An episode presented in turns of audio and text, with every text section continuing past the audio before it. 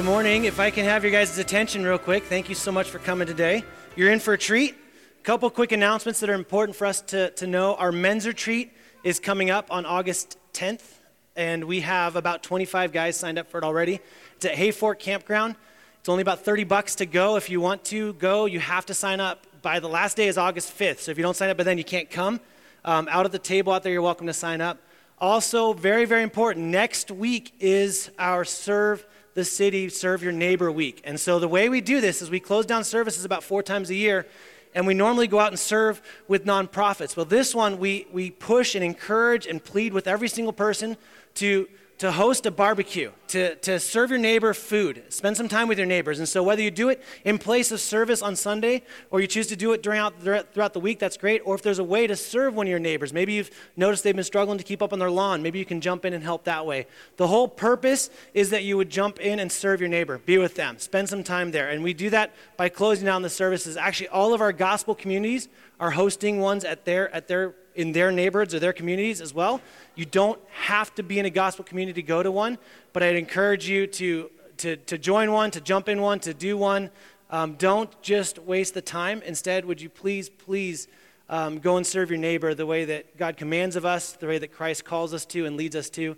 And that's the purpose of next week. So there are no services here. We're asking that you would go out and serve your neighbors, spend some time eating with them, host a meal. You don't even have to tell them it's your church hosting a meal. You can just hang out with them and not be weird. That'd be awesome. Um, second thing is um, something that's really exciting is we have the Amani Kids Choir here. And the Amani, yes, they're all the way from Uganda. And so instead of instead of us doing our services normally, we're going to have these wonderful children from Africa lead us in worship this morning. And a couple things I want you to be aware of. One is they do this to um, share the, the love and, uh, and hope of Jesus Christ. They also do this to show the work that God is doing in and through this church in Uganda for orphans and getting them into education. Um, the, the choir raises awareness for all of um, orphans in, in Africa, and so we're super excited about it. You may have seen a table out there with a bunch of stuff on it. They, they sell that to help fund getting kids into school and continue to work there. They also come to raise money. As a church, if you have given to Revolution 22, we have written them a check to just thank you for thank them for being here as a donation. So you've given to that. But we would encourage you to, to spend your money wisely on that table out there and, and use that to support them as well. Um, so why don't you guys come on up? We're excited to have you guys up here. And you guys can actually give them a hand because this is exciting, yeah.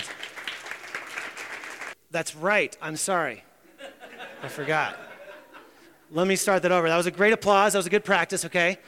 So I'm going to pray for them, and then we're going to show a video that will give you a lot more information that does a lot better job communicating what I just poorly communicated. So, Heavenly Father, we thank you so much for James, Pastor James, and, and, and Kampala Church and what they do um, for your kingdom, your purposes in Uganda. God, we pray for these, these kids that are here. We pray that you would, you would comfort them in the time of being separate from family. We would pray that this time would be incredible, that they would be um, encouraged and, and invigorated by serving you here. And God, we pray that you would. You'd bring the resources to continue to do the work that you are doing um, in Kampala. We thank you for the chance to, to worship together. And we thank you, as, as Danny prayed even before we started service, I thank you for just a small glimpse of what it means for every nation to be worshiping you together. And so I pray that we would worship you with joy, excitement. We pray that, um, we pray that these, uh, this wonderful brothers and sisters are from Africa would feel loved and encouraged today. We pray that you'd go before their time, keep them healthy, go before their travels, allow everything to go incredibly well. And I just pray, God, that many, many people here, even in the States, would, would receive and know your Son, Jesus Christ, as Lord and Savior because of the work that even these wonderful children are doing here. We pray all this in Jesus' name. Amen. Hello, everyone. Hello, everyone. My name is Brenda. I gave my I gave my life to Christ when I was in grade three. The Lord has been good to me. He has provided for me. Psalms 103, verse 1 to 2 says, Bless the Lord, O my soul, and all that is within me. Bless his holy name. Bless the Lord, O my soul. Forget not all, all his benefits. I want to encourage you to be thankful to God in each and everything he does for you. Thank you.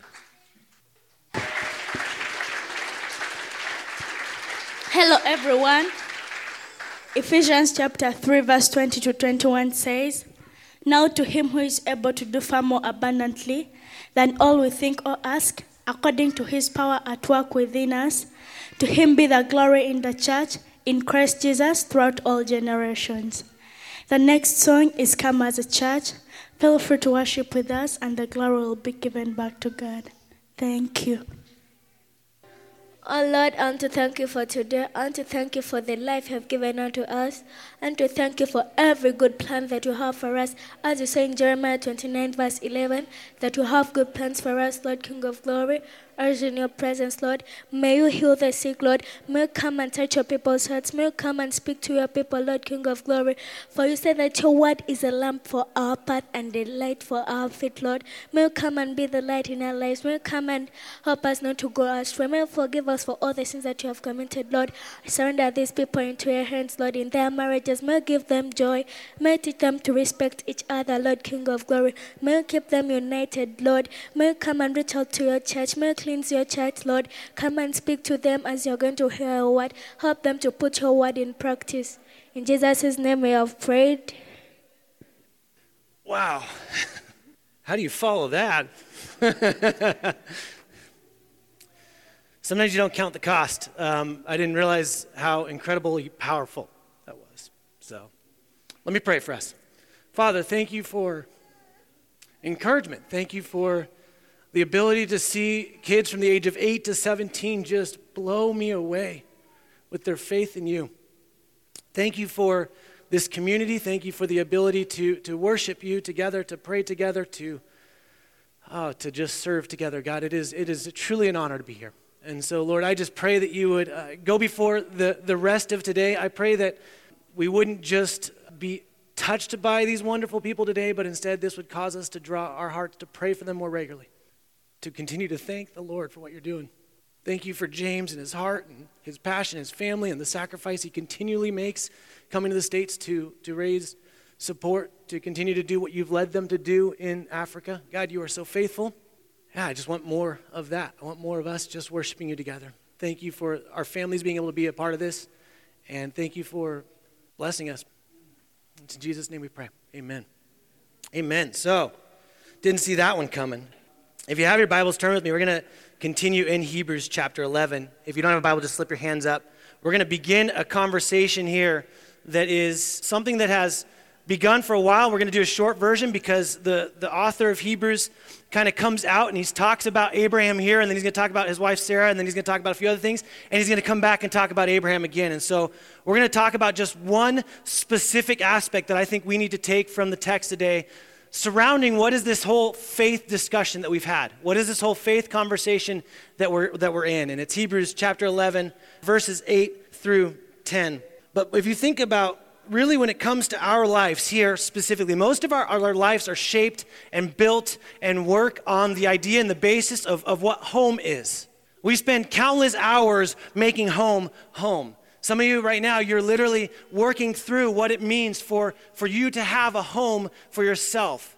You've, you've maybe rented for a while and you feel like you're displaced. Some of you are spending immense amount of hours trying to make the home you already have more homey feeling and more comfortable. And it's not that, that that's wrong. It's not that it's wrong for us to want home, and it's not that it's wrong for us to want the comforts that we can have around a home. And, and I don't think we should, def- I definitely don't think we should take it for granted. We should, be, we should be incredibly appreciative and thankful for the fact that we have a place to put our head at the end of the day. We should be incredibly amazed by that. But I think what's happened, if we're not careful with, with what we learned from the text today, I think what's happened is we made our lives about this being home. We've made our lives about my home being either on the bench or in this place or I'm in Meridian or, or Boise. We've made our lives about our little teeny plot of land that we barely own. Most of the time, the bank owns, right? And then we, we are paying off the bank to own this. But we work hard, we spend time, we, we spend, a lot of you spend time in college thinking about where you're going to go and what will be your home in the future, what will be your home when you come out of this transitional stage. And again, it's not that those things are wrong, but what if God wasn't showing you where your home was because he was trying to do something for you in faith? What if God was trying to get you to surrender yourself more to His will in your life than your own work. Hebrews 11, 8 through 10 just brings up Abraham. And again, this isn't the first time that Abraham's been brought up in Hebrews. He compared Abraham to Jesus and how Jesus was better than Abraham. But he comes in now and he comes in a different way with Abraham. He says in verse 8, he says, By faith, Abraham obeyed when he was called to go out to a place that he was to receive as an inheritance. And he went out not knowing where he was going. By faith, he went to the live in the land of promise, as in a foreign land, living in tents with Isaac and Jacob, heirs with the him of the same promise. For he was looking forward to the city that has foundations, whose designer and builder is God. We see the, the story here. Uh, the author brings in what is really recorded for us in Genesis 12. And so I'd encourage you to go back. You can read about Genesis 12. You can see kind of Abraham's father in 11 and, and where he was going and the land they're in. And basically, Abraham has a home. He has a foundation. He is not a foreigner. He is, he is in place. It's comfortable. His family's raised him here. This is home for him. And God comes to him and says, Look, I want you to go to a place, but he doesn't reveal to him what that place is. He says, I want you to go. And what does Abraham do? Abraham obeys him. Abraham obeys him and, and packs up his family and leaves what is known for the unknown. And I, as a pastor, I, I, talk to a lot of people when it comes to relationships and future jobs and work and all these different decisions that we're making. And so often, we want to make the decisions based on what is known. Yet, by faith, we see that Abraham leaves what is known for the unknown. And so, what I wanted to do is, I think there's just about three or four little things that we can take out of this text today, but I wanted us to, to kind of hammer in quickly on this. The ultimate desire, I think, of what the author is doing in Hebrews is he's starting to show, like we said originally, he's starting to show how faith plays out. This isn't necessarily a definition of what faith is, but he's showing that faith, when it's lived, will look like this in different ways. He kind of turns these lights, uh, these lives. And last week, Danny talked about Noah and, and obeying God for the 120 years of building there. And we, he talked about working through that and making, making a, an ark and, and spending time and obeying. And so we see God doing this work through Noah through obedience. And now we see Abraham getting called out of what is known to what is unknown. And for most of us, that's exhilarating. We think, oh man, if, if God called me to go visit James and Kampala Church down in Uganda, like that's exhilarating and that's exciting. In this day, it's different. To leave what is known to move to unknown, you basically give up your rights. You give up your rights as a, an alien in an area. Essentially, you're saying you have zero rights in that area. You've given up every bit of posture and, and people group that you are, and every single aspect of what it means to be who you are is just stripped from you. Your last name doesn't mean anything, your, your genealogy doesn't mean anything in this area. It becomes you are a foreigner, and you've lost all stability. Now, it'd be easy for us to look at Abraham's story and go, well, Abraham is the father of faith. I mean, I mean we've, we've talked about Abraham. We sing songs about Abraham. Look how amazing he is. He obviously went because God says in Hebrews or in Genesis 12, I will bless you, and anyone who's opposed to you, I will curse you. Well, that's enough to think that, man, obviously I would go if God came and spoke to me and said this. We get a really funny, interesting bit that I just wanted to point out. Two things. One is he doesn't know where he's going. Okay, that's not revealed to him until later. And the second thing is when he gets to where he's going, there's a famine on the land and he has to leave it and go to Egypt. And most of us would think in that situation, well, well hang on a second now. Where are you, God? You led me. You led me to this unknown. I, I, brought myself to this spot. I followed you obediently. I'm following you, Lord. Why then am I in this land and now I have to leave this land and flee to Egypt because the famine is so severe? See, it's not only the unknown that God's after, it's our heart. And I think so often we assume that because it's not known that maybe God isn't taking us there. That's the first hurdle. The second hurdle is that when it becomes known to us, we just assume the circumstances will be really, really easy. And it'll make perfect sense. Every single situation after that will make so much sense. You'll be like, well, this is obviously why God brought me here because look, I would love to have that conversation with Abraham. Maybe if Sarah's wife, so honey, you sure God told us to come here because we're headed to Egypt? Which, by the way, that was that whole debacle where Abraham says that Sarah's his sister. And yeah, that's a whole other story, right? Our father of faith has a pretty colored background, right? I feel like there would have been some wrestling there. If I was Abraham, even if I'd heard God and God showed up and spoke to me, he even says, hey, by the way, your descendants, that's a funny thing because he has zero descendants when he's promised this land. He hasn't even promised to have descendants yet when he leaves. And so often we think that faith is about us operating in the known as opposed to operating in the unseen. We think that because we live by faith, well, then life will just be easy and circumstances will go really, really well for us and everything makes sense in our small little lives. I don't know about you, but, but at least in my own life, the few times that by faith I've stepped, I feel like I never step on anything that seems super found, super strong. Another thing that's incredible is that it goes on, it says, it says by faith twice about Abraham. First, it says by faith you leave this land. The second thing he says, by faith you live in this land. And what's unique about this is that Abraham lived in this promised land in tents. He never, ever got a solid foundation underneath his feet. He never, he never found himself standing on something concrete. Instead, it was tents. It was, it was a nomadic lifestyle. God says, Take you out. I'm giving you a land to go to. Take me out. I'm giving you a land to go to. But just when you're in that land, just so you know, you're not going to get a home there either. And see, and that's where I think most of us get in trouble. Is most of us hear God's calling or leading in our lives, and we, we follow Him into this place. We make this offer on this home, or we, we do the things that God leads us to do in this situation. We step there and we find ourselves in that spot, and then we go, Ah, oh, I've arrived. Thank you, Lord. And we hit cruise control. When, if you think about it, Abraham never, ever experienced that cruise control lifestyle. He never got to just kind of settle in to, oh, this is home. By faith, he lived in a scenario as a alien, as someone without rights, leaving what he had for rights. And then he stepped and he planted himself in his promise in the promised land that it says isaac and jacob by the way that, that comes later it's not that they, they dwelt with him there in that setting it's that that's a promise that comes to his heirs and essentially what abraham does it does something profoundly big that I, that I learned this week and I want all of us to do, not only individually, but I also think as a church. I think as a church, and I, I told you this year we're gonna have to we're gonna have to risk faith. I think as a church, it's been no secret that ultimately this space may not be here forever. And for us to, to pursue something else may be like, okay, well, we might arrive there, but for us to do that would be a misrepresentation of what I think home is really for us. See, home is not this space, home is not some other space. Home is not something that gives us the ability to lock the door and put our name on a, on a piece of paper that says it's ours when we pay it off in 30 years. It's not home. So, how did Abraham do this? How did Abraham live a lifestyle? It says 75 years, 75 to 100 years, he lives this nomadic lifestyle. He lives this by being obedient to God's commands in his life, to calling him out. He follows the Lord. Look, Abraham worshiped idols before, the God, before God called him. We learn that from Acts. He was a false worshiper of, of, a, of a bunch of other gods before God leads him in this step. And so God instills in him faith. And, and like we've said a number of times, faith isn't something we just pull from. It's, it's who we are. It's given to us by the Lord. And it's acting in it. It's living in it. It's trusting him, but not just him. And this is where I think the big issue is. See, the, the, the scriptures here give us an answer. I'm, I'm holding out on for a second. It's one word. It says for. For in this, in this text. It says, for Abraham. And this is a huge, huge, huge statement. Because essentially what it's saying is it's saying that he earnestly expected something. Abraham, for how did he live this way? How did he do it? Because why? Because he was fixated not on the present foundation, but on the eternal foundation. He wasn't focused on making home really comfortable here. He was focused on living here in the time and doing God's will ultimately for his home in heaven. And we get sidetracked.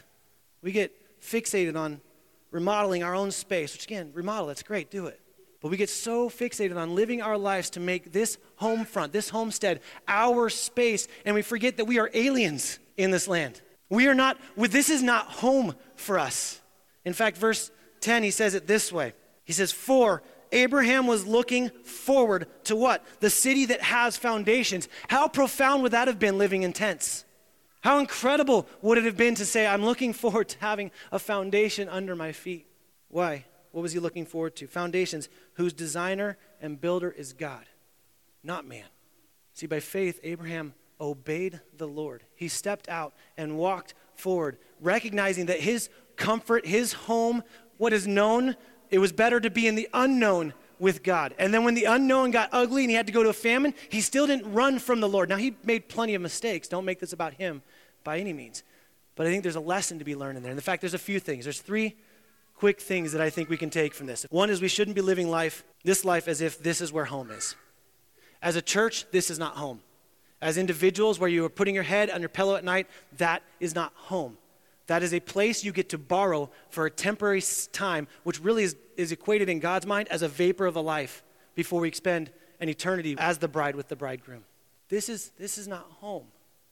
We need, to, we need to be focused more on the future of what God is doing in our life. We need to be resting. Faith is resting in His promises. It's seeing Him move, what He says is true, and believing that that's not just some hypothetical going to happen someday, but that is coming.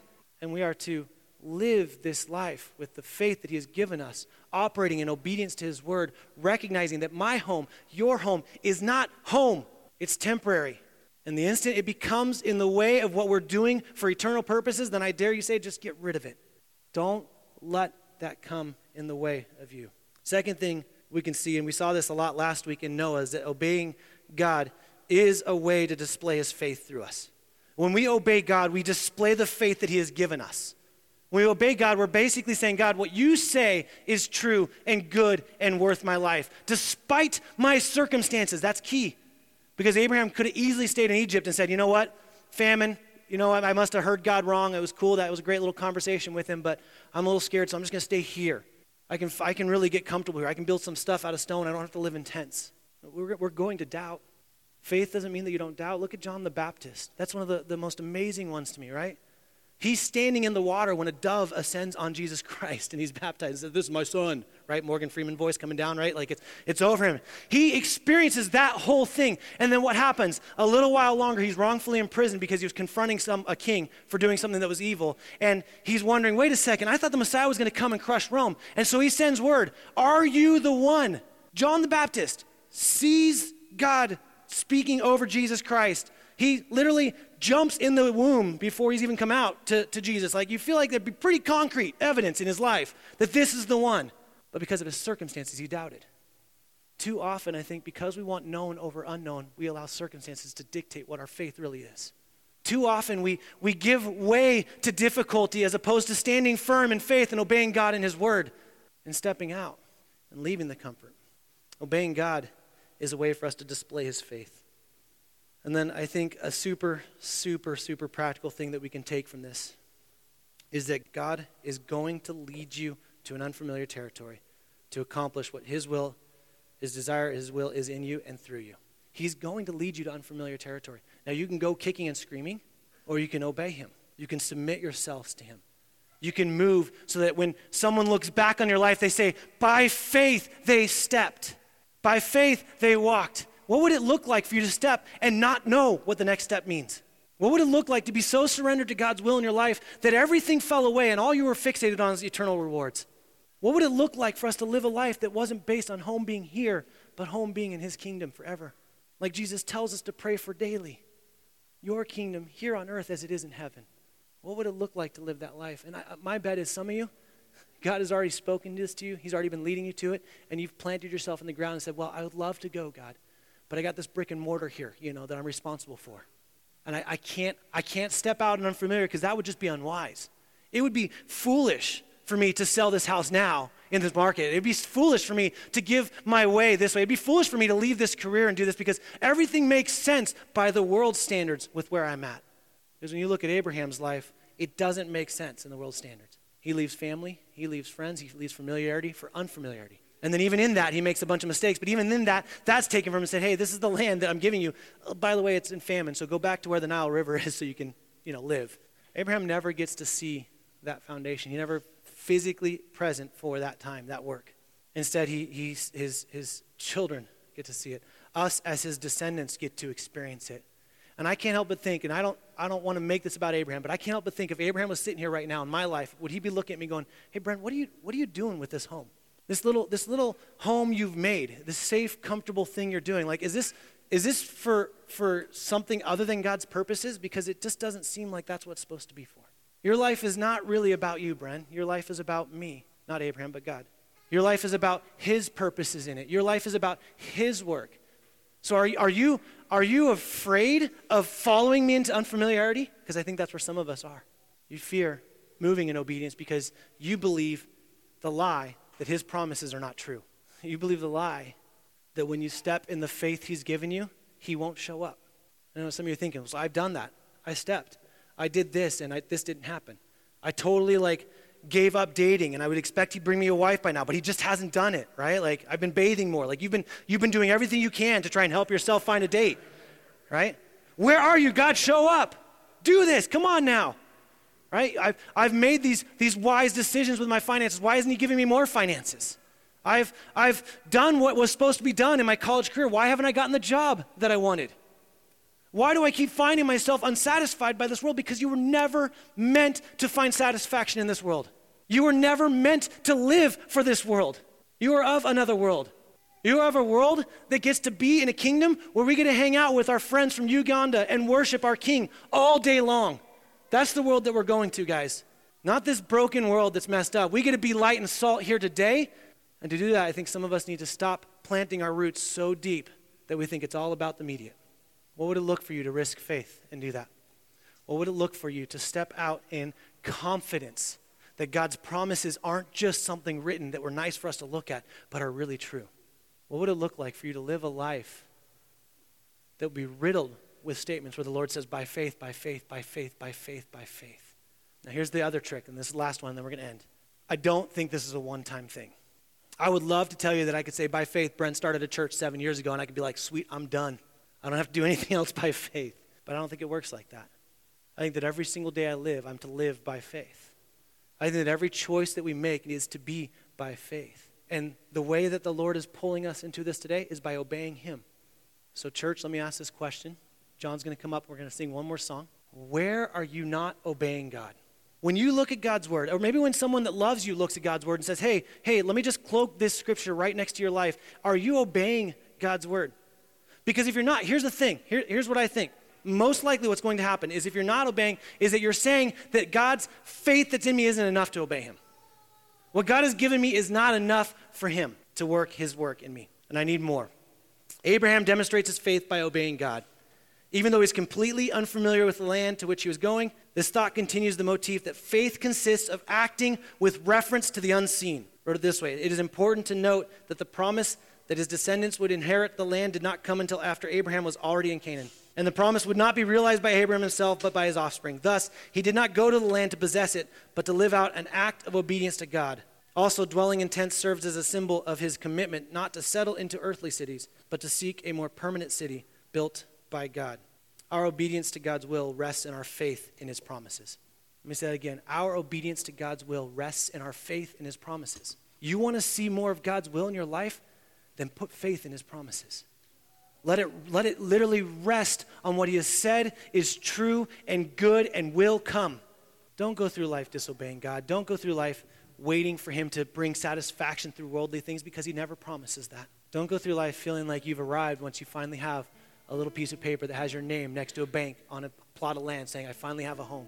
Maybe let me just say it this way stop exchanging faithfulness to God for the known. Stop giving up what faithfulness and obedience to His will looks like because it's known. Like, stop giving that up and say, I don't care if it's unknown. I want to be faithful. I want to live a life that is about Him. I want a life where they can write about me from years to, from now saying, by faith, by faith, by faith.